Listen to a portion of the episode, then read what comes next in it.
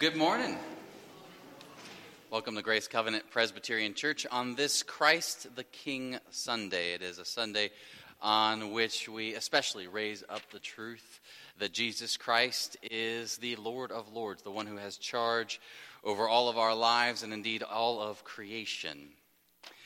We gather this Sunday uh, for uh, a service, and then I want to just point out in your bulletin uh, some of the things that are coming up in the next couple of weeks. Next week, we start into uh, the season of Advent as, as we lead towards Christmas. And a couple things to note.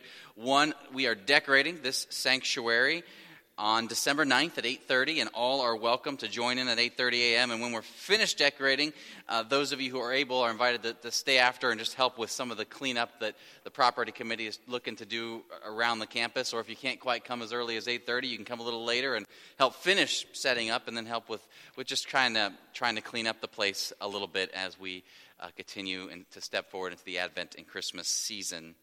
Uh, we have uh, our candlelight service coming up on December 17th, 5 o'clock in the sanctuary. And the Candlelight Reception Committee is inviting all members to uh, provide, you can bake goods or finger foods, something for the reception down in the fellowship hall. You can see some of the instructions about what to have and what to maybe avoid, and details about how you can drop those off on the morning of Sunday, December 17th, are in your bulletin. We are also collecting uh, donated toys, uh, new new gifts for, for children that they, um, that they can then purchase at a reduced price at a, at a Christmas store that uh, Step Ministries put together. You can read about how our mission committee is organizing for that. If you want to provide donated toys for this particular mission, uh, please do so. Drop them off on the stage in the fellowship hall. Welcome to the live broadcast of a service for the worship of God which is coming to you from the sanctuary of Grace Covenant Presbyterian Church in Richmond, Virginia.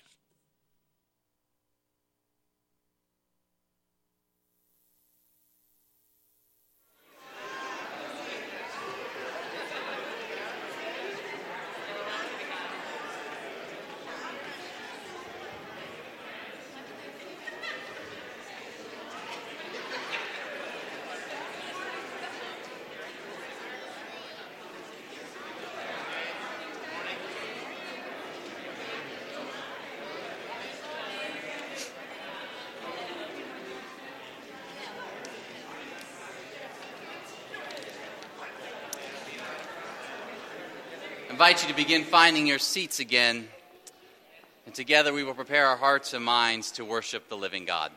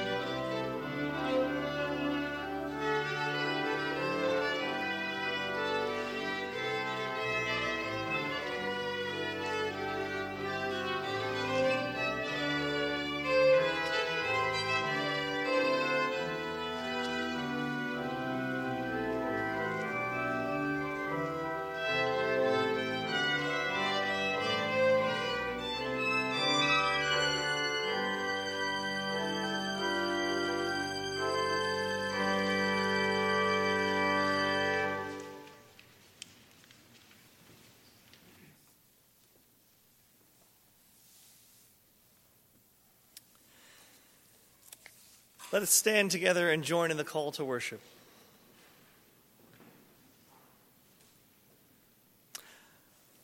O come, let us sing to the Lord. Let us make a joyful noise to the rock of our salvation. Let us come into his presence with thanksgiving. Let us make a joyful noise to him with songs of praise. For the Lord is a great God and a great King above all gods. In his hands are the depths of the earth, the heights of the mountains are his also. The sea is his, for he made it, the dry land which his hands have formed. O come, let us worship and bow down. Let us kneel before the Lord our Maker, for he is our God, and we are the people of his pasture and the sheep of his hand.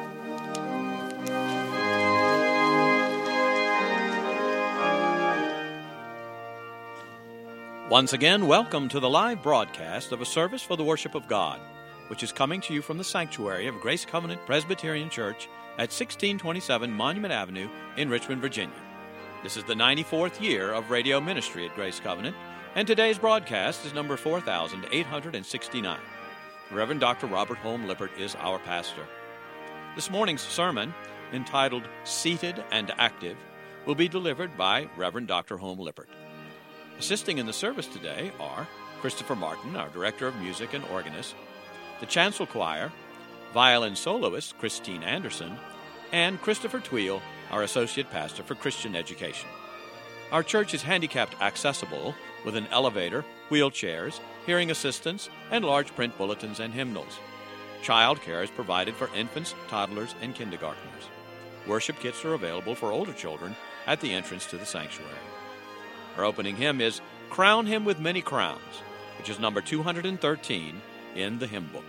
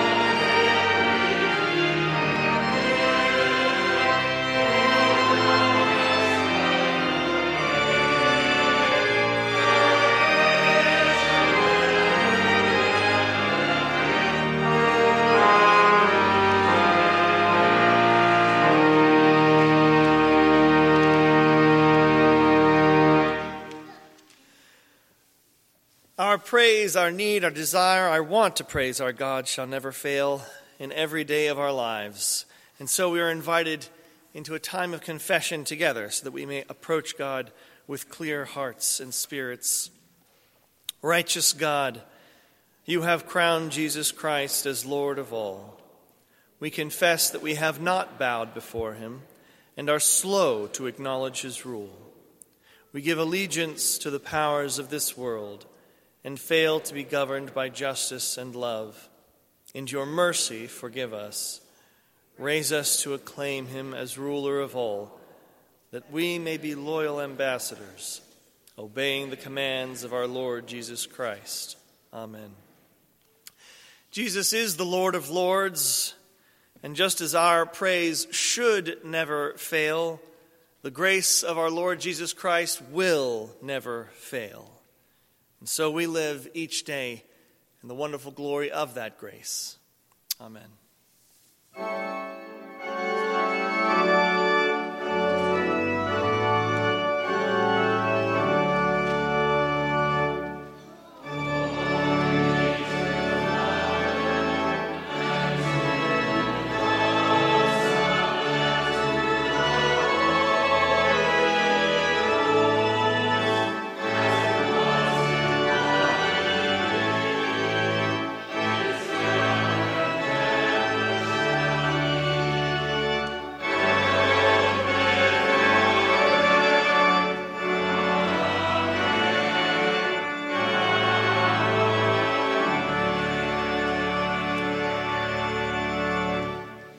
Seated.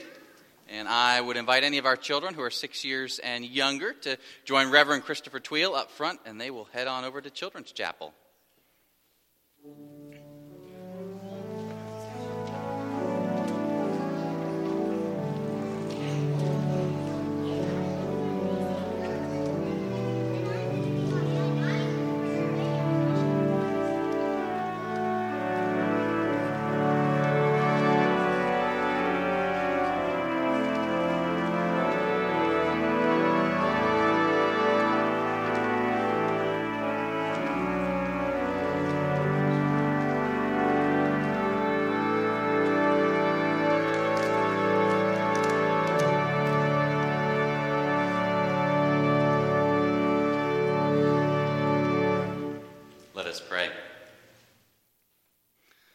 Holy Spirit, in the same power in which you raised Christ from the dead, breathe in and through these scriptures that this word to us might be your living and active word, shaping, convicting, encouraging, molding us, that we might be more faithful followers of you, Jesus Christ the Lord of Lords, the King of Kings. It's in His name we make our prayer. Amen. Today is Christ the King Sunday, a day on which we name what is true, obviously, every day throughout every age, and that is that Jesus is Lord. Lord of all, Lord of all of our lives, all of every nation, all of creation, all of the cosmos. On this Sunday, we, we name it in a particular way, we highlight it in a particular way. And, and on this Sunday, we have two scriptures that offer angles at what we mean by the fact that Jesus is Lord, what that lordship that rulership, that governance looks like. The first one comes from Ezekiel chapter 34, verses 11 through 16, and then 20 through 24. For thus says the Lord God I myself will search for my sheep and will seek them out. As shepherds seek out their flocks when they are among their scattered sheep, so I will seek out my sheep. I will rescue them from all the places to which they have been scattered on a day of clouds and thick darkness. I will bring them out of the peoples and gather them from the countries, and will bring them into their own land. And I will feed them on the mountains of Israel, by the watercourses, and in all the inhabited parts of the land. I will feed them with good pasture, and the mountain heights of Israel shall be their pasture. There they shall lie down in good grazing land, and they shall feed on rich pasture on the mountains of Israel. I myself will be the shepherd of my sheep, and I will make them lie down, says the Lord God. I will seek the lost, and I will bring back the strayed, and I will bind up the injured, and I will strengthen the weak, but the fat and the strong I will destroy I will feed them with justice. Therefore, thus says the Lord God to them I myself will judge between the fat sheep and the lean sheep, because you pushed with the flank and shoulder and butted at the weak animals with your horns until you scattered them far and wide. I will save my flock, and they shall no longer be ravaged, and I will judge between sheep and sheep. I will set up over them one shepherd, my servant David, and he shall feed them. He shall feed them and be their shepherd, and I, the Lord, will be their God, and my servant David shall be prince among them. I, the Lord, have spoken. The word of our Lord. Thanks be to God. And from the New Testament, we hear from Ephesians chapter 1, verses 15 to 23. I have heard of your faith in the Lord Jesus and your love toward all the saints, and for this reason I do not cease to give thanks for you as I remember you in my prayers. I pray that the God of our Lord Jesus Christ, the Father of glory, may give you a spirit of wisdom and revelation as you come to know him, so that with the eyes of your heart enlightened, you may know what is the hope to which he has called you, what are the riches of his glorious inheritance among the saints and what is the immeasurable greatness of his power for us who believe, according to the working of his great power? God put this power to work in Christ when he raised him from the dead and seated him at the right hand in the heavenly places, far above all rule and authority and power and dominion, and above every name that is named, not only in this age, but also in the age to come. And he has put all things under his feet, and has made him the head over all things for the church, which is his body the fullness of Him who fills all in all. The word of the Lord. Thanks be to God.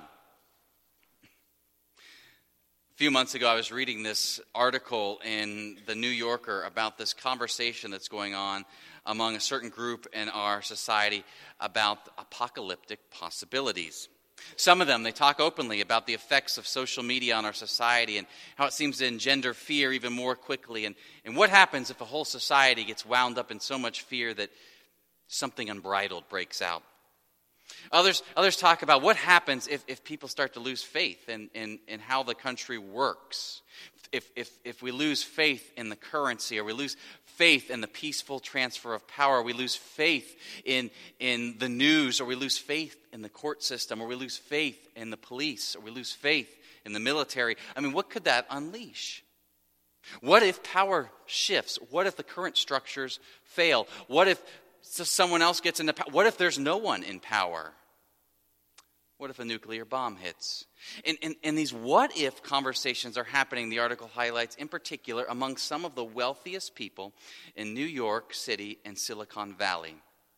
One of the Silicon Valley executives who was interviewed for this particular article talked about this conversation, how it's just more and more frequent in these circles. And he estimates maybe about 50% or so of folks in, living in Silicon Valley have what is called apocalyptic or apocalypse insurance.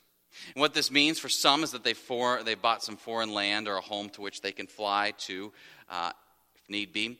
For many, it involves purchasing a sizable bunker somewhere underground in the U.S. with all kinds of supplies and vehicles and weapons and security guards. I have a helicopter gassed up at all times in an underground bunker with an air filtration system, one executive said.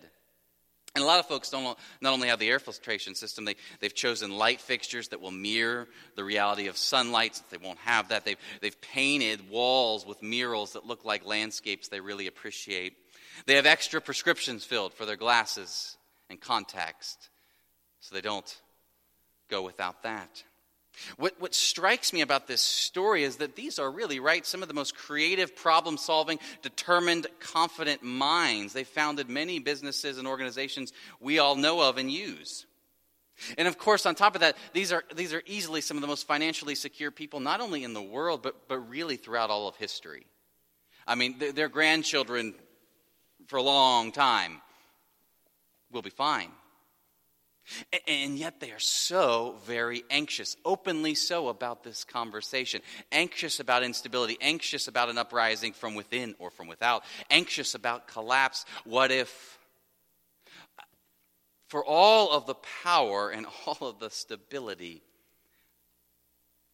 why is there so much anxiety? I mean, gosh, even if we had a sliver of some of that money, that would make us less anxious about them, some things, right? If we had just a sliver of that kind of power to get a few things done we need to, to make happen in our lives in this city, in this church, that put us a little more ease, right? If we just had a sliver of some of those connections, some of those resources, we'd breathe a little easier, right? In Ephesians, Paul addresses the church at Ephesus. It's a church with reason for anxiety. The church there is a minority religion with a whole bunch of skeptical people watching. The church is surrounded by the rising threat of real persecution, in some ways, has already started to, to take root. The church is located there in one of the most cosmopolitan pagan worshiping cities in the entire empire, where it's, it's unlawful and certainly looked down upon not to be worshiping uh, multiple gods. The church has reason to feel unsafe, to feel without power, uh, to not be settled with a whole bunch of peace, to tiptoe. And actually, Paul does give them a resource for living faithfully, fully amidst this anxiety. But it is not more money or, or positions of influence or in the government or, or more resources. The gift Paul gives the church is perspective. We stayed in Afton, Virginia, a couple nights last month, and at one point we did this hump, this trail, uh, humpback trail. Uh, very steep climb. Maybe you, some of you have done it, and you get to the top, and it overlooks the whole region. And, and if you've done the hike, then you know at the top you're overlooking in every direction these beautiful rolling hills of green forest and the vineyards. Just a remarkable expanse of life. Well, in Ephesians chapter 1, verses 15 to 23, Paul is, is in many ways basically taking the church up humpback trail and showing them reality as it truly is for as far as the eye can see and further. And that reality Paul wants to show the church can really be summed up in three words Jesus is Lord. Verses 15 to 23, they're actually one long, meandering sentence in the original Greek. It's as, as, if the truth Paul is trying to express can't be captured in sort of pithy bullet points. Jesus is Lord as this truth that spreads and covers and winds all along and around and through all of the terrain. It is expansive, it is beautiful, it is full. It can never be fully comprehended or captured.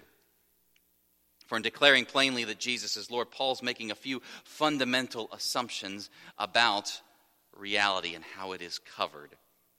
He's saying that Jesus, who is himself love, Jesus has all power, all authority, all dominion over every single ruler, every single leader, every single government, nation, president, business, individual, family, church, situation.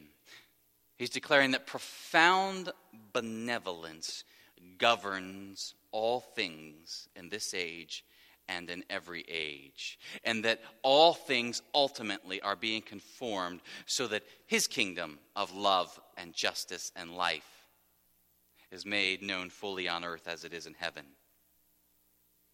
Profound benevolence is in charge. Paul goes further and says that this Jesus who is Lord is seated at the right hand of God. Seated, settled. It's a done deal. Paul names in this, in this imagery the certitude, certitude that good will win, that love will win, that Jesus' lordship is not going to be overthrown or thwarted or cut short.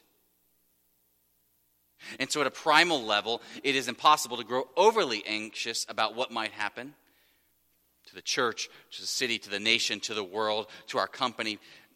At a primal level, it's impossible to believe that the shoe is eventually going to drop and all kinds of bad things are going to overwhelm and overcome, and bad things may come but most definitely not prevail because at a most basic level what jesus is lord declares is that love and justice and life are seated and situated and certain ultimately. And not only does Paul declare that Jesus is Lord, that's the seated, basic, fundamental truth of reality, Paul then reminds the church that God has given us Verse 19, immeasurable, immeasurable greatness of power. The same power that raised Jesus Christ from the dead, that, church, is at work in you.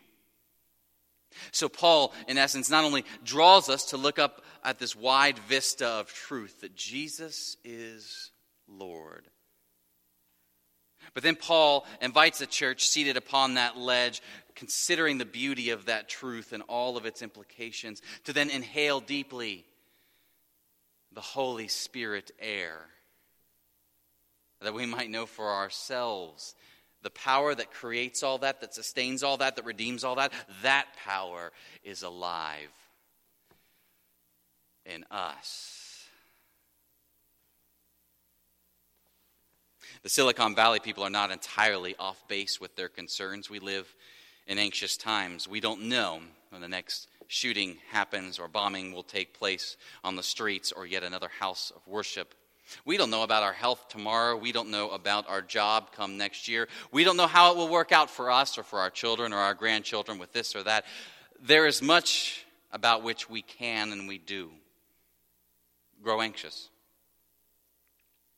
And I think one of the most common temptations in the face of anxiety is to build bunkers to situate ourselves as far from the fearful stuff as possible and, and just sort of place ourselves inside the walls of our hobby or just live inside the walls of our job where we know what we're doing and we can at least control this or, or, or live inside the walls of drink or drug or live inside the walls of a certain way of thinking or live inside the walls of our shopping or live inside the walls of the church. Surely the church will not change even if the rest goes in so many directions. Sociologists, they'll talk about how in times of heightened anxiety for, for people groups or just even individual, that is when we are most prone to nostalgia. Not that nostalgia is all bad, but in times when our lives or society are particularly anxious, feel particularly out of control or fearful, that is when they say people try and hold most tightly to some vision of yesterday. That is when people are most prone to build a bunker and then they'll paint the murals inside that of what family Christmas looked like 20 years ago, what church looked like 50 years ago, what the country looked like 30 years ago. Anxiety makes us want to build bunkers for safety, for escape. If we have known in our own lives anxiety in recent days, what's the bunker? We typically go to. If we as a society have breathed air of anxiety recently, what, what are the bunkers the church is susceptible to building? Paul does not tell the church situated in cosmopolitan Ephesus to hunker down or bunker down or weather the storm. Grab what you can because you don't know. Paint murals of, of yesterday when God gave you a promised land. Paul will do nothing to pull them out of their current reality. Because the truth is, an escape from reality is certain to lead paradoxically to more anxiety, not less. It's, it's a bit like stuffing down feelings, right? They still come out in all these small ways, and, and you can only escape them from so long before they, they blow up, and the truth just needs to be confronted. Escaping just lets the anxiety brew and grow. So Paul doesn't offer an escape, nor does Paul hand them any extra money or extra, again, resources or positions of power, because as the ultra rich know, these even never seem sufficient to address the root issue. What Paul does is reframe their current reality in light of God's eternal reality. Let's, let's hike up Humpback Trail and get a view of reality and breathe in the air of truth. Would not the church know profound renewal simply by regularly situating ourselves before that vista in all its beauty and inhaling that air?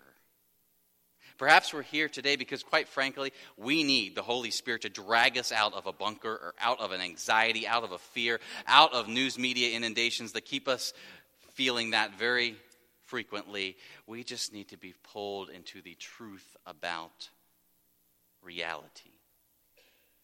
We need to breathe some clean air. Jesus is good, Jesus is in charge, and his life courses through your being. And yet, as needful as Paul's invitation to the mountaintop reality is, as needful as it is for us to inhale deeply, regularly, that vista, that air, we also need Ezekiel's description of the Lordship of God, the one I read from chapter 34 just a bit ago. Paul, right, describes Jesus as Lord in this powerful, settled, seated, situated, right hand of God way. It anchors us. Ezekiel describes the same Lord, but describes his lordship in this intimate, active way. Listen for the verbs of what the Lord says the Lord is going to do, and eventually we see embodied fully in Jesus Christ. The Lord searches for the sheep, seeks them out, rescues them, gathers them, feeds them, makes them to lie down on green pastures, brings them back, binds up the injured, strengthens the weak, gives justice to the fat sheep who got fat withholding from the weak. What you have is this God in continual motion with active verbs on behalf of those who are lost, those in need of rescue, those without a home, those without food, those without rest or reprieve, those bleeding, those wounded, those without strength. And we say, wait, when I sit upon this rock, I look out at that vista of reality and the, the beauty that Jesus is Lord I don't know if I see all that. I mean, I breathe in this wonderful air. I do take hope that Jesus truly reigns. But where's all this wondrous activity? Where's all this great motion? True. You have to walk into the woods to appreciate just how alive that place is. As we hike down Humpback Trail, I, I paused at one point and I looked closely at this leaf covered ground. There were worms moving along, a little row of ants marching over here. I could hear an animal softly rustling somewhere in the distance, birds overhead. I mean, overlooking the trees from the top of that hike and so forth was, was a beautiful, quiet experience. But when you get right into the trees themselves, the place is teeming with all kinds of quiet, scurrying life. And of course, these animals, these insects, these birds are an ecosystem whose, whose movements and ways of being are, are central to the flourishing of that whole area. And honestly, if I didn't step into the woods and didn't slow long enough to really listen, I would have walked right by a profound amount of active life all around me. Even in my noticing, I know I didn't notice so much more that is always there.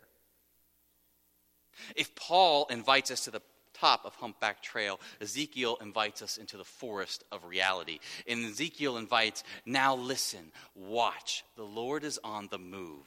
And be sure to peek under the leaves of the newspaper and the television. The, the front page isn't always going to tell you just how much life is scurrying in the hidden and small places. Check the mangers, check the marginalized, and listen and watch.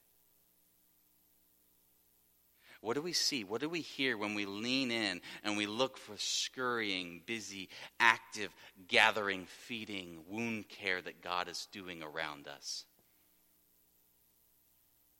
I wonder, as we lean in, do we see one another? Do we see ourselves and some of that scurrying, active work? Because the truth is, we, the church, are the body of God on earth, as Paul puts it at the end of Ephesians. We are the conduit through which the active good lordship of Jesus is made known in the forest. All those active verbs, action verbs of Ezekiel, those are the church's verbs as conduits of God's lordship. Eugene Peterson, he writes, the church is the core element in the strategy of the Holy Spirit for providing human witness and physical presence to the kingdom of God in this world. If you want to see God's active seeking after the lost, God actively providing a spiritual and a physical home for those without, you want to see what it looks like for God to provide a banquet for those hungering, a banquet of spiritual food for those so full of themselves and yet so empty. You want to you want to see what it looks like for God to dress the wounds of those injured by war and injured internally. If you want to see God governing and leading, look at the active, engaged church whose mission it is to live into these words. And no, the church often does not make the front page for this kind of work, but, but, but the church, having breathed the good air of the Holy Spirit deeply on the ledge, you better believe the church is, is busy and active and exhaling in ways that contribute to the thriving of the whole ecosystem. So, what is our particular role in exhaling the life of Jesus? Which of those verbs in Ezekiel is, is, is a primary manner through which our gifts get exercised in the forest? So the truth is, all of us are facing anxieties individually, culturally. And anxiety always tempts us to want to escape from reality, to manufacture our own safe space, our own walled in existence with our favorite people and vistas and ways of being and thinking. And so anxiety chokes and kills and destroys the church and its mission because it, it narrows us into a corner where we actually never feel safe enough. It keeps us from ever getting to the vista of reality breathing that air. And, and, then, of course, the painful irony is there, right there in the, in the forest where we're supposed to be scurrying and active and, and exhaling, we've built artificial bunkers. And so, on this Christ the King Sunday, the call is for the church in many ways to take a hike. To get again to that vista of truth that Jesus is Lord and inhale all of its goodness and implications. To sit there but then don't stay too long, as if we can just fold our hands and, and trust God. God will just do everything. No, we ache for the broken parts of this world, and so we stand back up, filled with the Holy Spirit resurrection air, and we head into the forest. And so, for the sake of God's glory, for the sake of the healing of the ecosystem, may the church hike faithfully. Amen.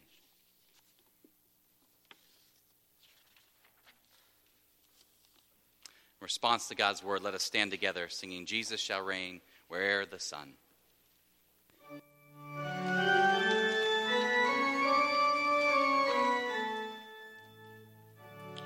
You are listening to the live broadcast of a worship service at Grace Covenant Presbyterian Church. You have just heard this morning's sermon entitled Seated and Active, which was delivered by Reverend Dr. Robert Holm Lippert. The congregation will now join in singing, Jesus shall reign where'er the sun which is number 496 in the hymn book.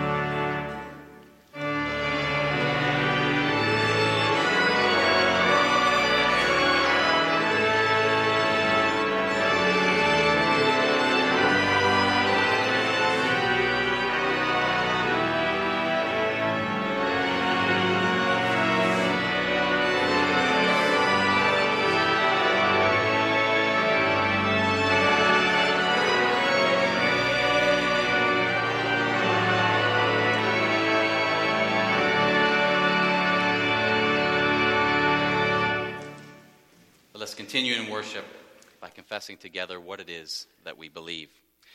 I believe in God the Father Almighty, maker of heaven and earth, and in Jesus Christ, his only Son, our Lord, who was conceived by the Holy Ghost, born of the Virgin Mary, suffered under Pontius Pilate, was crucified, dead, and buried. He descended into hell.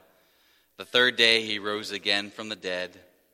He ascended into heaven and sitteth on the right hand of God the Father Almighty. From thence he shall come to judge the quick and the dead.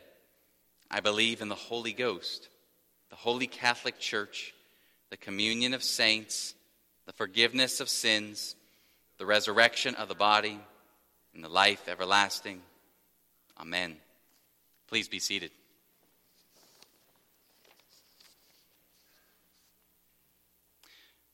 As we enter into this time of prayer together, I'm going to open by simply reading the 11 verses of Psalm 46, a wonderful psalm that speaks of what it means that Jesus is Lord.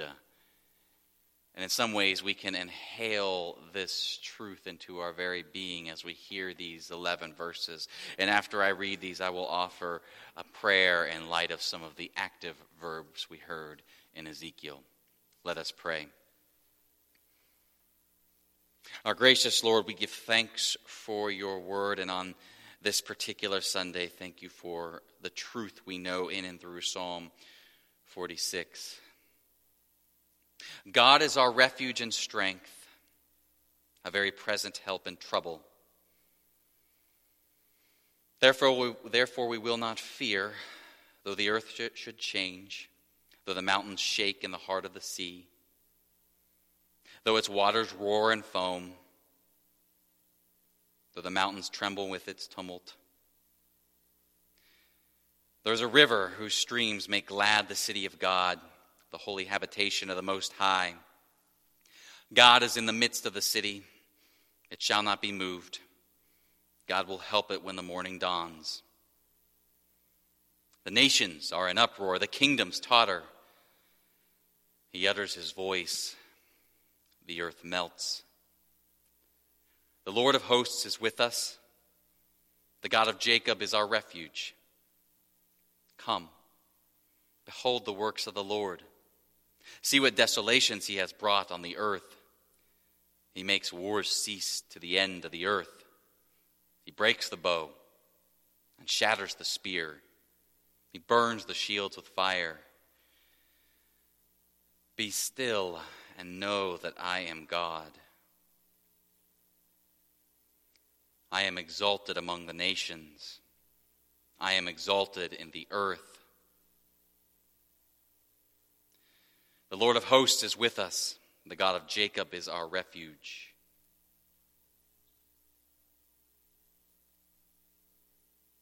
God, we give thanks for the truth of your word. And by the power of your Holy Spirit, help us breathe deep into our very being its truth. Anchor us in the certainty that you are our refuge, our strength, a very present help, one whose power is stronger than every war and than death itself. And God, we pray and we long that your lordship would be made known and anchored not just deeply within us, but in active and loving, powerful ways all around us. We pray that you would feed those cornered by famine this day. Feed those so full of themselves that their soul is empty. Teach your church, show your church how to be about this work of feeding. Gather those who go another day without home, who go another day in the camp, another day in the shelter. Gather them unto you, yourself, and your family and a home and teach us, your church, how to be about such gathering. Bind up the injured. Bind up those grieving from recent shootings in this country, those grieving from the bombing in an Egyptian mosque. More than bind up, strengthen the weak and bring about your justice in our land, their land, and every land. Bind up those wounded and injured among us. And seek us, we pray.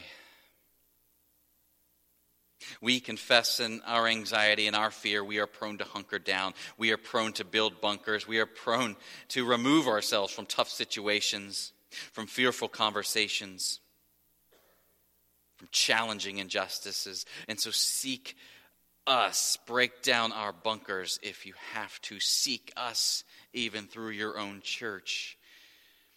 Draw us to a place where we can breathe the air of your Holy Spirit upon the vista of the truth that you are in charge and all things will work for the good of those who love you.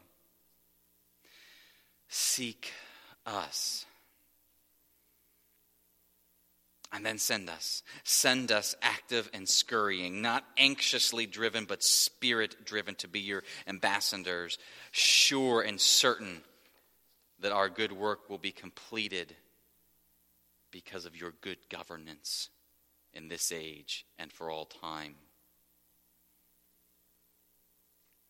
We enfold our every prayer, our every longing into the prayer you taught us to pray, saying, Our Father, who art in heaven, Hallowed be thy name. Thy kingdom come. Thy will be done on earth as it is in heaven. Give us this day our daily bread, and forgive us our debts as we forgive our debtors. And lead us not into temptation, but deliver us from evil. For thine is the kingdom, and the power, and the glory forever. Amen.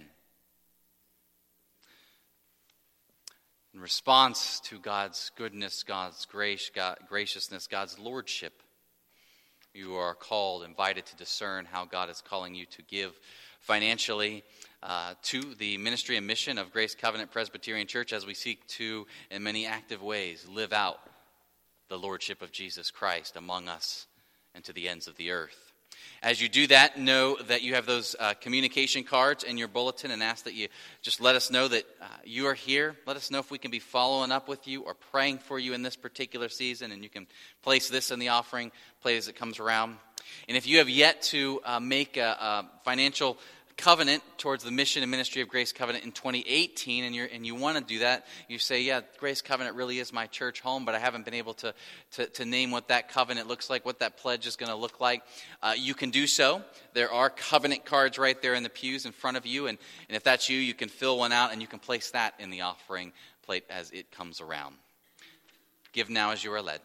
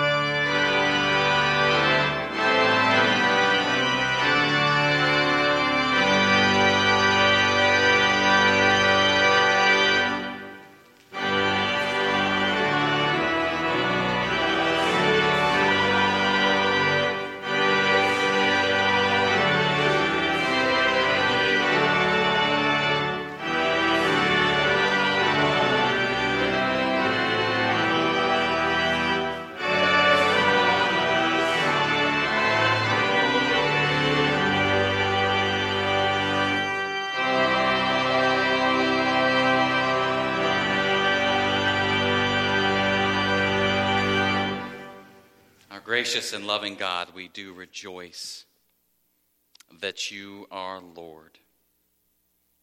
The most fundamental air we breathe deep within our soul and all of reality is that your good governance reigns in this age and every age to come. Take these, our tithes, our gifts, our offerings, as expressions of gratitude for the goodness and life that we know in you. It's in Jesus' name we make our prayer. Amen.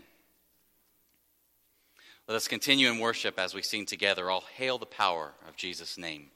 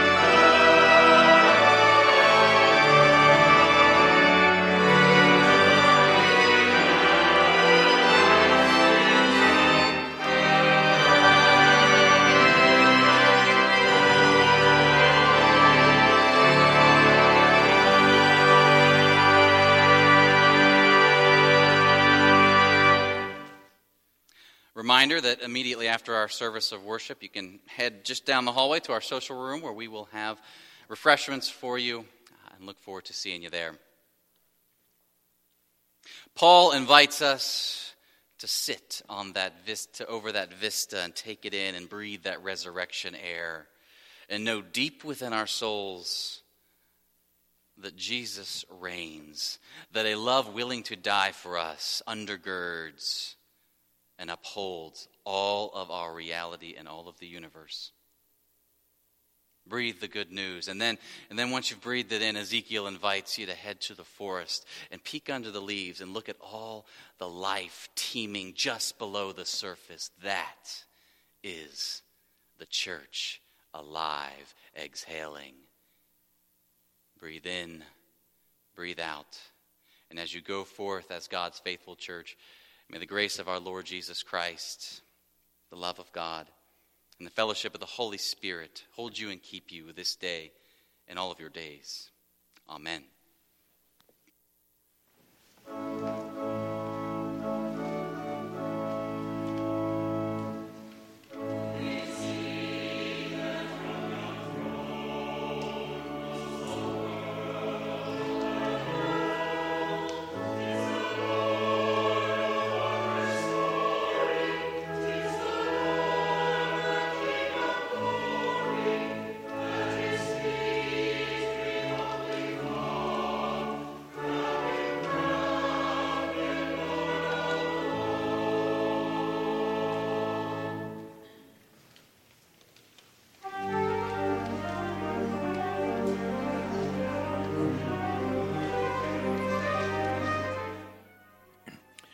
For the past hour, you have been listening to the worship service at Grace Covenant Presbyterian Church in Richmond, Virginia. Please join us again next Sunday through our radio ministry or in our sanctuary at 1627 Monument Avenue. You're also welcome to join us each Wednesday evening at 6 p.m. for Wednesday night supper. Your announcer today has been John Harris, and the engineers were Steve Kemp, Cameron Baird, Reagan McCullough, and Lauren Todd, our Grace Scholar. This service streams live and can be accessed through the church's website, which is grace-covenant.org. We now return you to Christian Talk Radio on WLES at 590 AM and 107.9 FM. This service occurred on November the 26th, 2017.